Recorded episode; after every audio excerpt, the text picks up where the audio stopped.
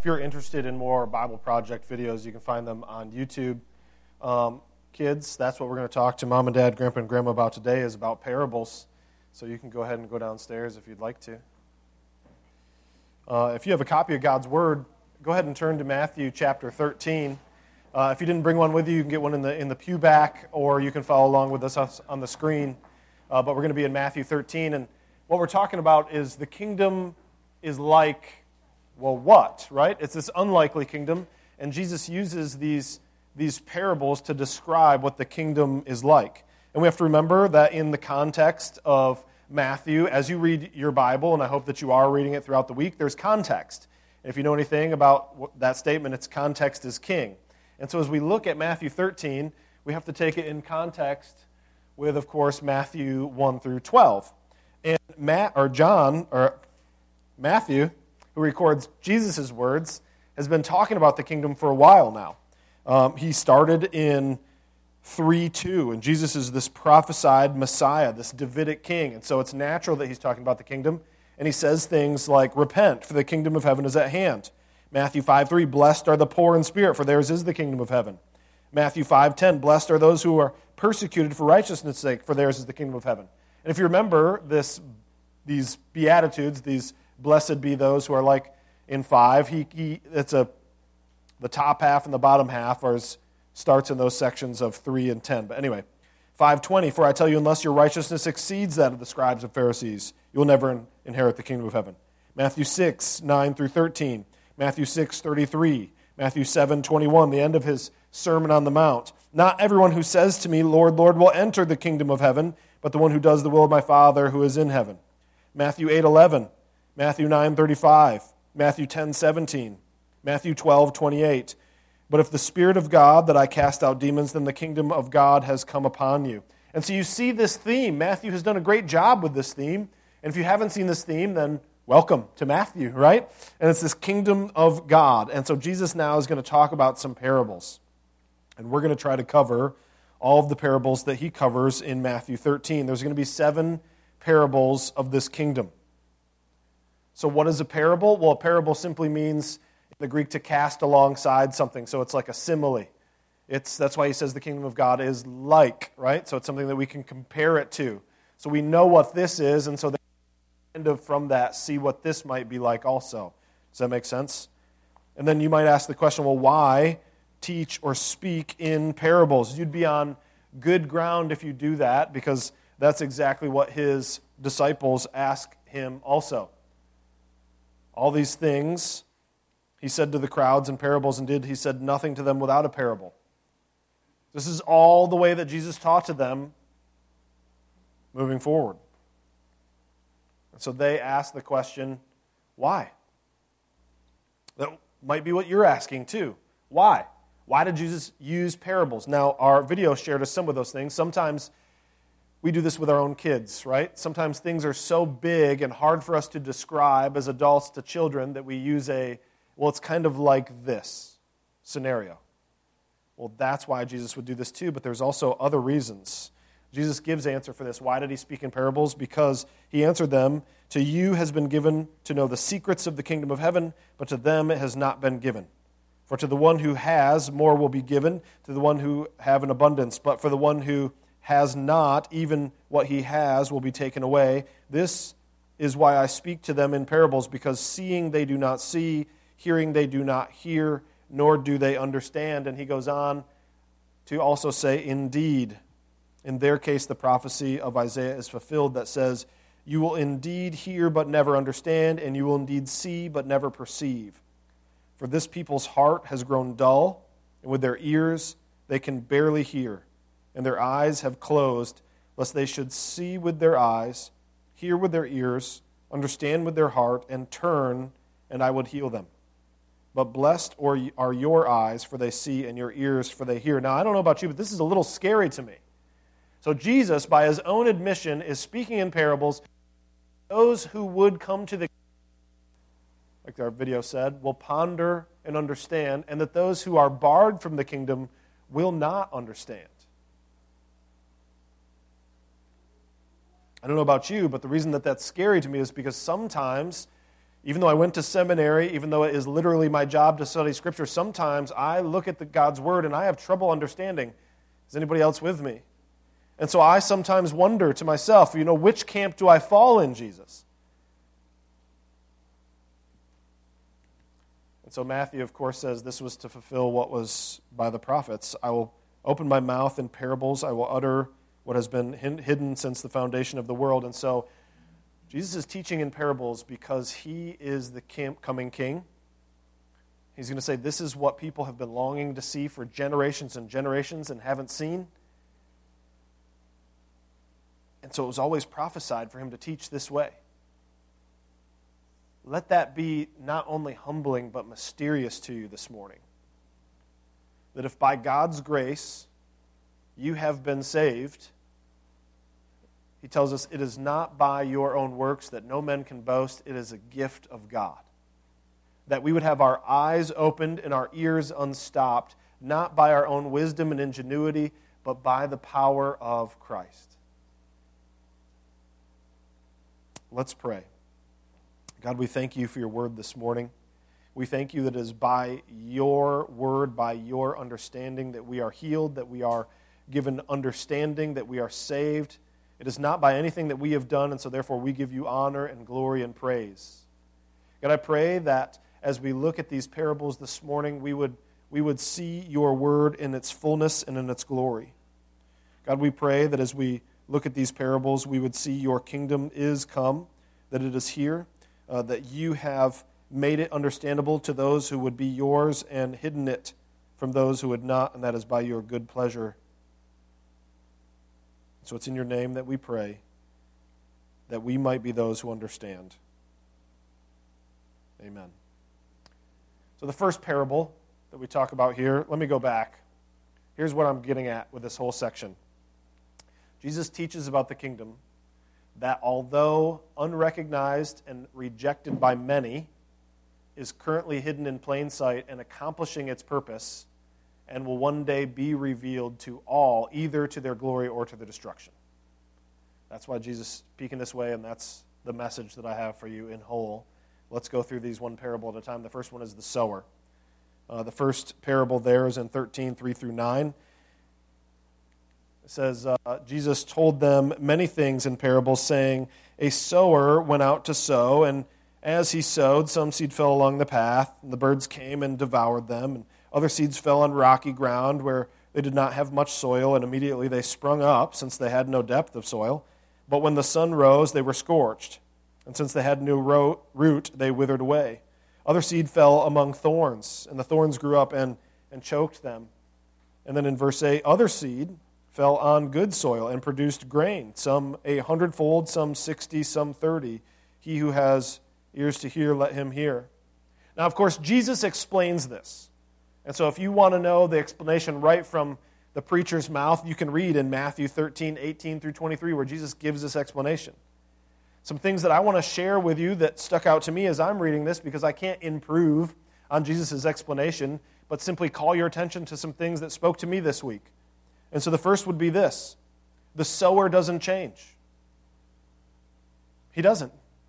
The sower has one job, he does his job, and he does his job well and good, doesn't he? The sower's job is to sow seed.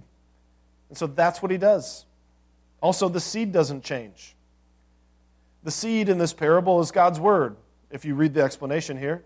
The sower is Jesus. He's going to talk about that in the next parable about the weeds. And so God is the sower, Jesus is the sower. He sows this into the world. It's the same seed that falls on all of these different things. And so, what must the problem be by process of logical elimination? It's not the sower, it's not the seed. It must be, if you're a preacher, what that starts with S? The soil. You're right. You nailed it. It's got to be the soil that's the problem.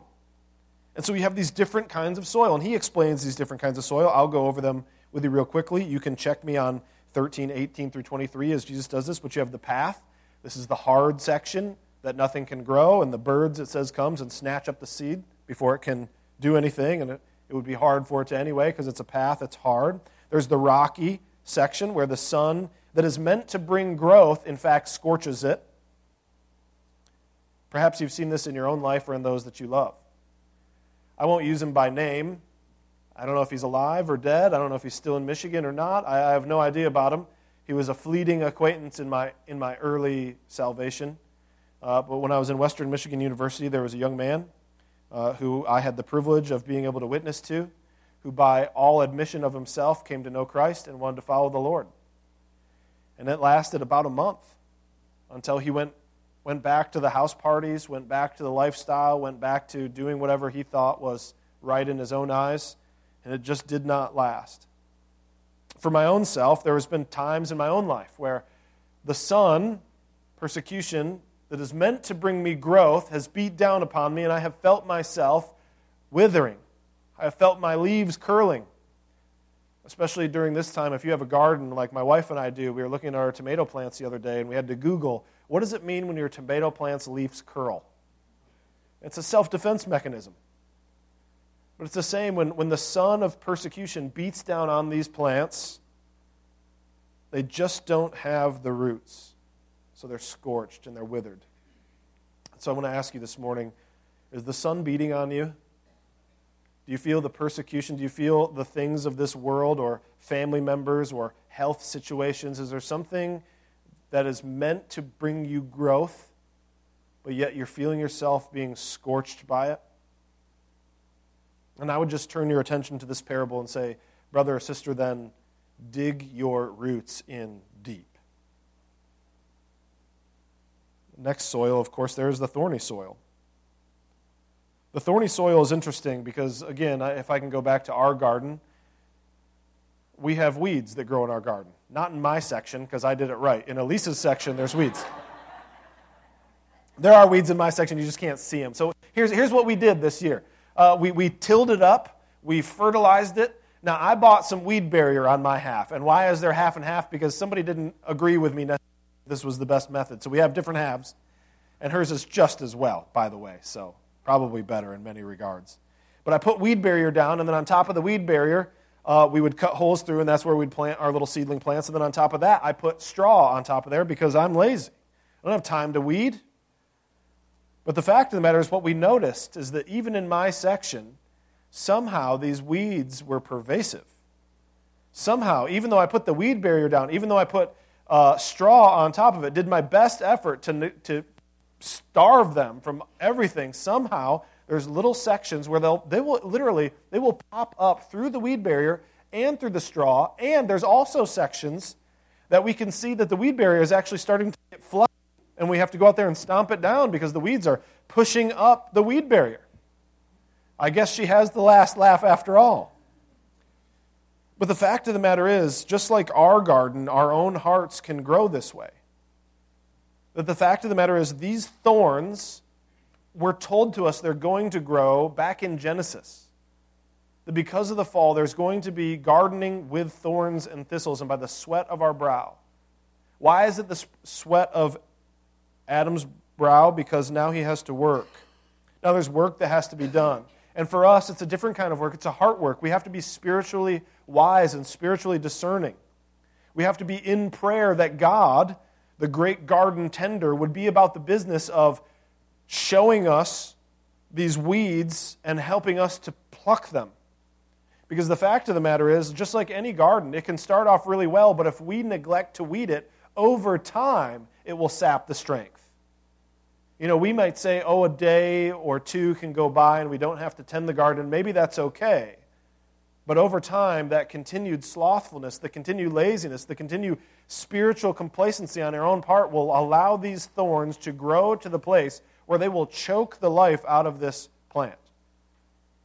You see the similarity in our own hearts? We get so caught up with good things. It's good to care and minister to family. It's good to work. It's good to go to school. It's good to store up money for later things and to worry about our kingdom here. But that's not the main thing. As a young man, I used to think going to the gym was very important, and now that I'm married, I see that it's less so. That was supposed to be way more funny than that. But the fact of the matter is, he said, you know, physical training in the Bible says physical training is of some good, but spiritual Spiritual training is all the more because it's good for this life and the life to come. We should be about the business of asking God not only to help our roots grow deep in the face of rocky soil, but also to help us pull these thorns and thistles so that, although they are slow and relatively unnoticed, will not choke the life out of us. And that is the problem with the soil. And so, how do we identify good soil? Now, here's something that's interesting. If you're a farmer, if you know a farmer, if you've ever planted a garden, there's no way I can get all the rocks out of my garden, and there's no way that I can get all the weeds out of my garden, but I can still have a good garden. You see, in here it says that this was good soil. He doesn't say it's a soil without rocks and it's a soil without weeds. What he does say is it's good soil, which means it's soil that's often tended, it's soil that's often weeded. And so, how do we recognize good soil? Well, obviously by the growth. See, brother or sister in Christ, are you growing? And I can't answer that for you. And unfortunately, I think the way that God has built us, if we're humble, we can't answer that for ourselves. That's why we need one another. That's why we need community. That's why we need our brothers and sisters in Christ to help us, encourage us, but also rebuke us, to show us where our shortcomings are, but also to encourage us to continue the fight of faith. And also be encouraged with this what does the growth look like? Some are more and some are less. Meaning, any growth is good growth. It doesn't matter if you're here today and you're one of those ears of wheat that only has two kernels, brother or sister, at least you have two kernels, which is two more kernels than you may have had last week. So maybe you're of the 30 or 60 or 100, and it doesn't matter because in Christ's kingdom there are no such thing as super saints. We like to think of them, Paul and Barnabas and those, but he would say he is a child of wrath just like us. He gets he gets no more grace, no more mercy, no more forgiveness than we do. We all are of the same blood, of the same cross, of the same Christ. And so I just want to simply ask are you growing? Be encouraged this morning that the soil is measured by the growth. Or be encouraged to seek more growth for yourself. And the next parable that Jesus gets to is very similar to this it's the weeds. And so it's natural as he talks about planting that which is to be harvested, that he would also talk about that which is planted, which is harvested, but not for the glory of God, but rather for the destruction of that which is harvested, the weeds or the tares, on which version you have, right? I don't know what a tare is, but I know what a weed is, so that's what we'll use. But Matthew 13, 24 through 30 says, He put another parable before them, saying, The kingdom of heaven may be compared to a man who sowed good seed in a field. Now, again, the sower is good, the seed is good, the field, this is where it's been tended, right? This is supposed to be the good soil. This is where he's planting the seed. I just want to go back just for a minute. Understand also, and these are like brother sister or right hand, left hand parables. I hope that you see that here understand that the soil that has been tilled, this idea, that's the soil that he wants to take root. But understand that our Savior sows liberally, that he sows seed among the path and the rocks as well as the good soil. Understand that and be blessed and encouraged by that. That if you have a friend or a family member who may seem to be in opposition of the word, all it takes is a little hoeing, a little weeding, a little rock removal, and they're good soil. So pray for that. So he put another parable before them, saying, The kingdom of heaven may be compared to a man who sowed good seed in a field. But while his men were sleeping, his enemy came and sowed weeds among the wheat and went away. So when the plants came up and bore grain, then the weeds appeared also. And the servants of the master of the house came and said to him, Master, do you not, did you not sow good seed in the field? How then does it have weeds? Apparently, these people have never had a garden in their lives, right? He said to them, An enemy has done this. So the servant said to him, Then do you want us to go and gather them? But he said, No, lest in gathering the weeds you root up the wheat along with them.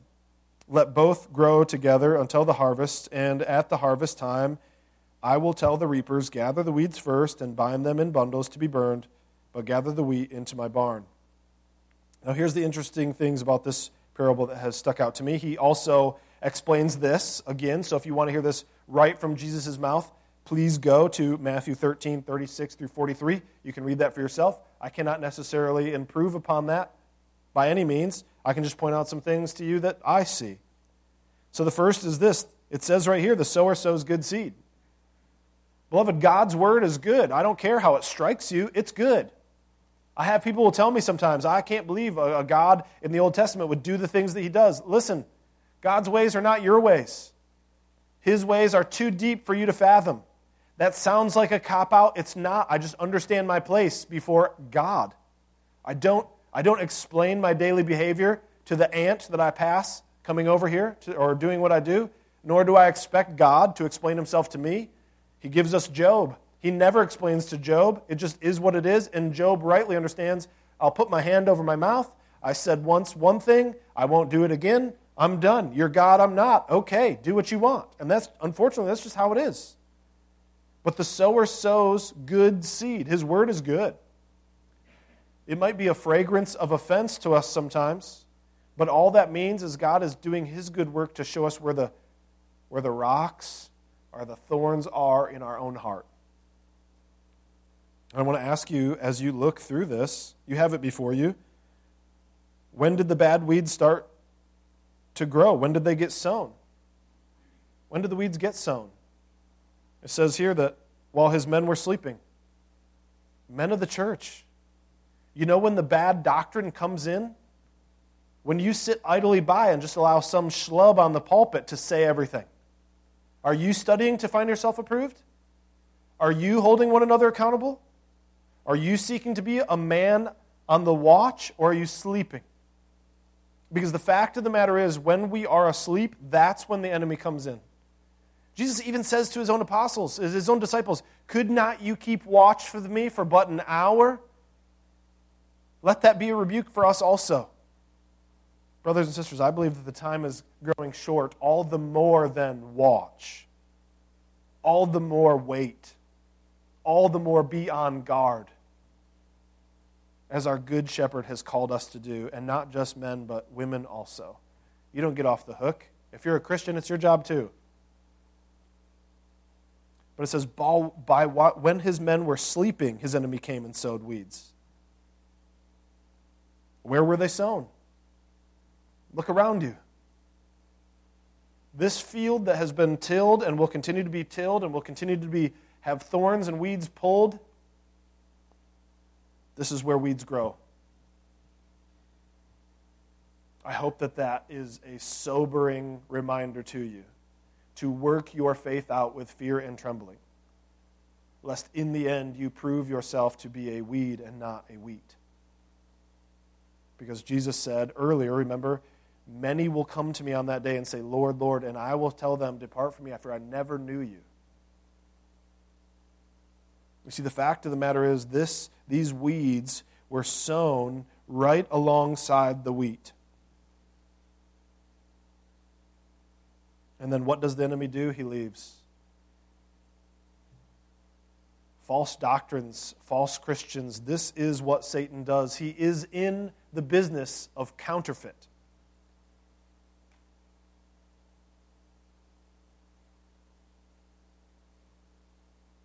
And the fact of the matter is, is we won't know until the end. Is that not sobering to you?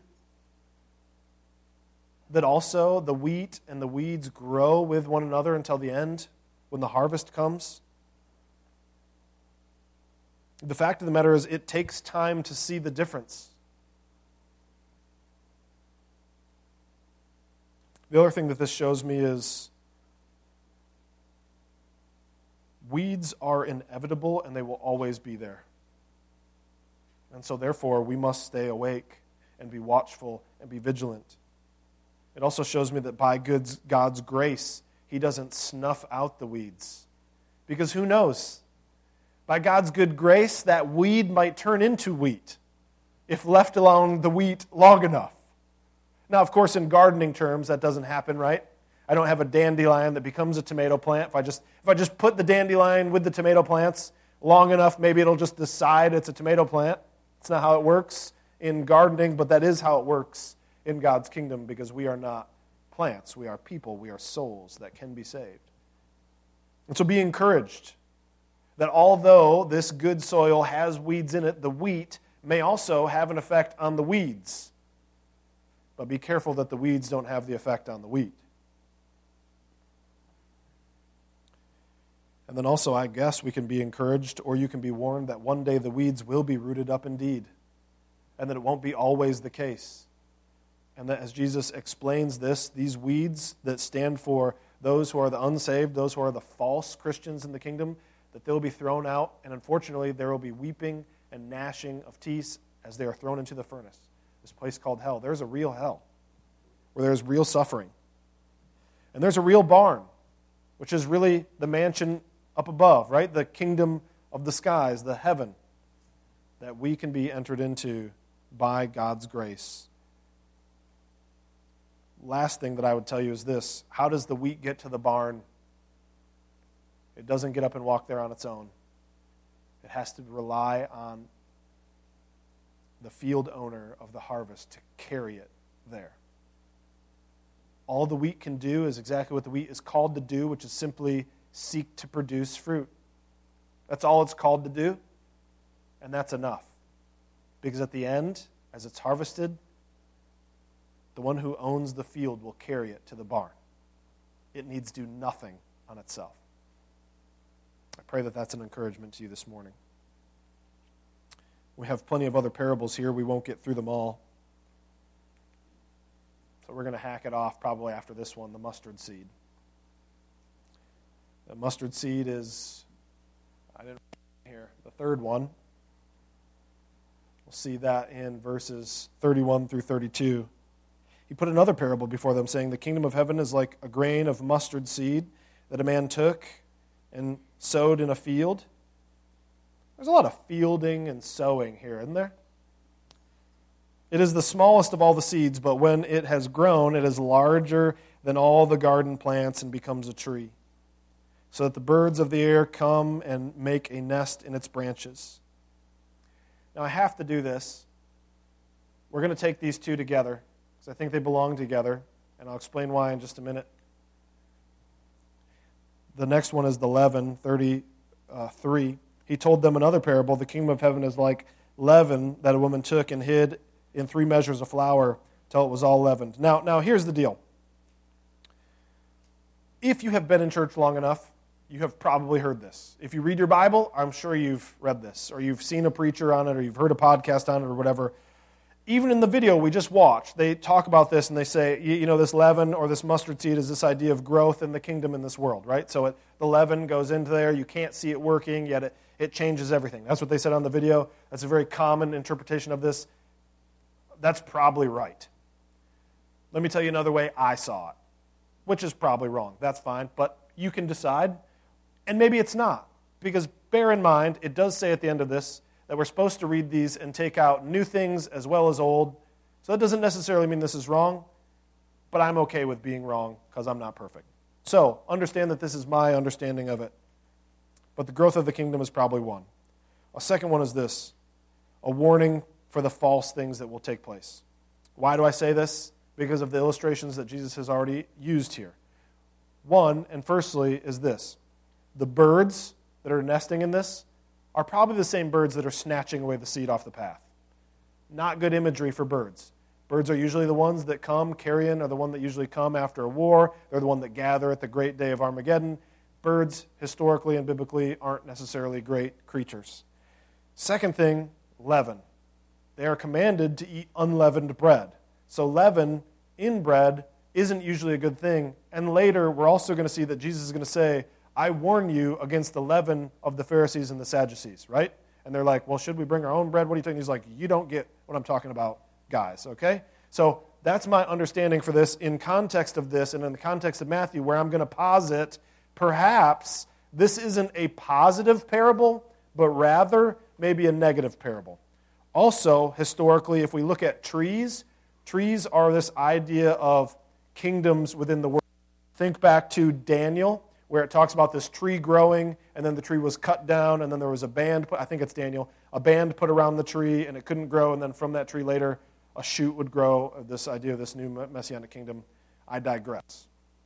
All I'm saying here is this small little seed produces a kingdom, an unforeseen kingdom, one that's the smallest seed, a very modest seed. I believe that is the church in this modern age.